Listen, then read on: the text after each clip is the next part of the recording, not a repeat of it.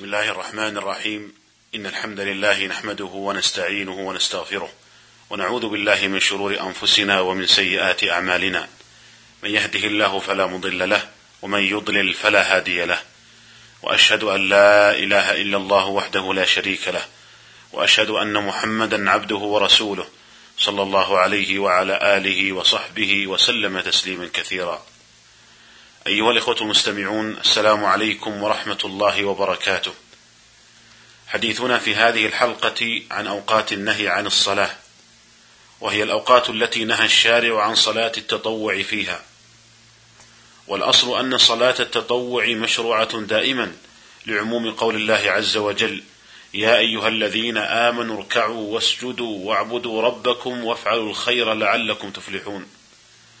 ولأن الصلاة من أفضل الأعمال وأحبها إلى الله عز وجل كما أخبر بذلك النبي صلى الله عليه وسلم. ففي صحيح مسلم عن معدان بن أبي طلحة اليعمري قال سألت ثوبان مولى رسول الله صلى الله عليه وسلم فقلت أخبرني بعمل أعمله يدخل يدخلني الله به الجنة أو قال قلت بأحب الأعمال إلى الله تعالى. فقال سألت عن ذلك رسول الله صلى الله عليه وسلم فقال عليك بكثرة السجود فإنك لا تسجد لله سجدة إلا رفعك الله بها درجة وحط عنك بها خطيئة.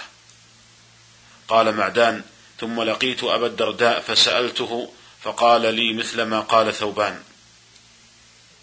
وفي صحيح مسلم عن ربيعة بن كعب الأسلمي رضي الله عنه قال كنت أبيت مع رسول الله صلى الله عليه وسلم فأتيته بوضوئه وحاجته فقال لي سل. قلت أسألك مرافقتك في الجنة. قال أو غير ذلك؟ قلت هو ذاك. قال فأعني على نفسك بكثرة السجود. وقد كان من السلف الصالح من يكثر من صلاة التطوع اغتناما لما ورد فيها من الأجر العظيم والثواب الجزيل. وقد روي عن الإمام أحمد بن حنبل رحمه الله أنه كان يصلي لله تعالى في اليوم والليلة تطوعا من غير الفريضة ثلاثمائة ركعة. وكان الحافظ عبد الغني المقدسي صاحب عمدة الأحكام يقتدي بالإمام أحمد في هذا.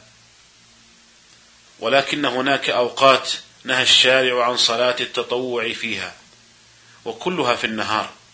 أما الليل فجميعه محل لصلاة التطوع. وليس فيه وقت نهي.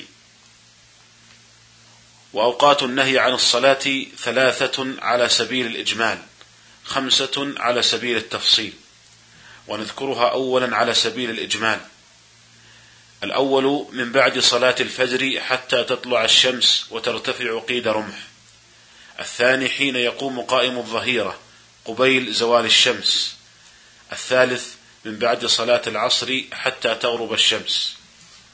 ونعود أيها الإخوة لذكرها على سبيل التفصيل. فالوقت الأول منها من بعد صلاة الفجر حتى تطلع الشمس. ويدل لذلك ما جاء في الصحيحين عن أبي سعيد الخدري رضي الله عنه أن رسول الله صلى الله عليه وسلم قال لا صلاة بعد صلاة العصر حتى تغرب الشمس ولا صلاة بعد صلاة الفجر حتى تطلع الشمس. وفي الصحيحين أيضا عن ابن عباس رضي الله عنهما قال شهد عندي رجال مرضيون وأرضاهم عندي عمر رضي الله عنهم أن النبي صلى الله عليه وسلم نهى عن الصلاة بعد الصبح حتى تشرق الشمس وبعد العصر حتى تغرب. وهل النهي متعلق بصلاة الفجر نفسها أو أنه متعلق بطلوع الفجر؟ هذا محل خلاف بين العلماء والأقرب والله أعلم أن النهي متعلق بفعل صلاة الفجر وأن وقت النهي إنما يبتدئ من بعد صلاة الفجر وليس من بعد طلوع الفجر.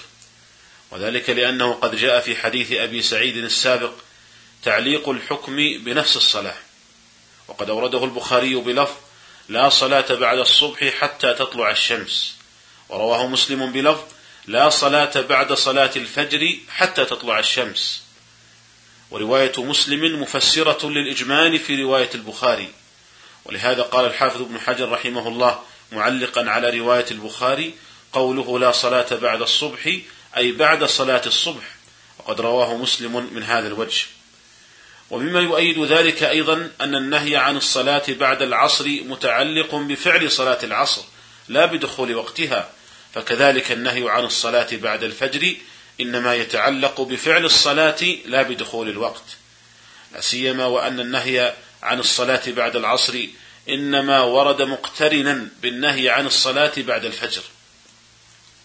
وأما ما روي عن النبي صلى الله عليه وسلم أنه قال لا صلاة بعد طلوع الفجر إلا ركعة الفجر فهو حديث ضعيف والمحفوظ من رواية الصحيحين بخلافه.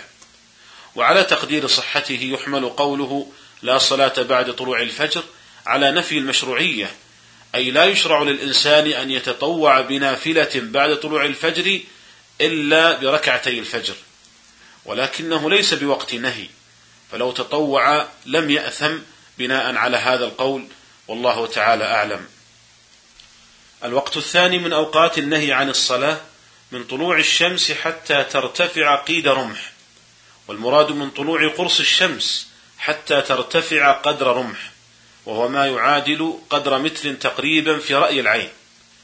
ويدل لذلك ما جاء في صحيح مسلم عن ابن عمر رضي الله عنهما قال قال رسول الله صلى الله عليه وسلم إذا بدا حاجب الشمس فأخروا الصلاة حتى تبرز وإذا غاب حاجب الشمس فأخروا الصلاة حتى تغيب. وفي الصحيحين عن ابن عمر رضي الله عنهما أن النبي صلى الله عليه وسلم قال لا يتحرى أحدكم فيصلي عند طلوع الشمس ولا عند غروبها.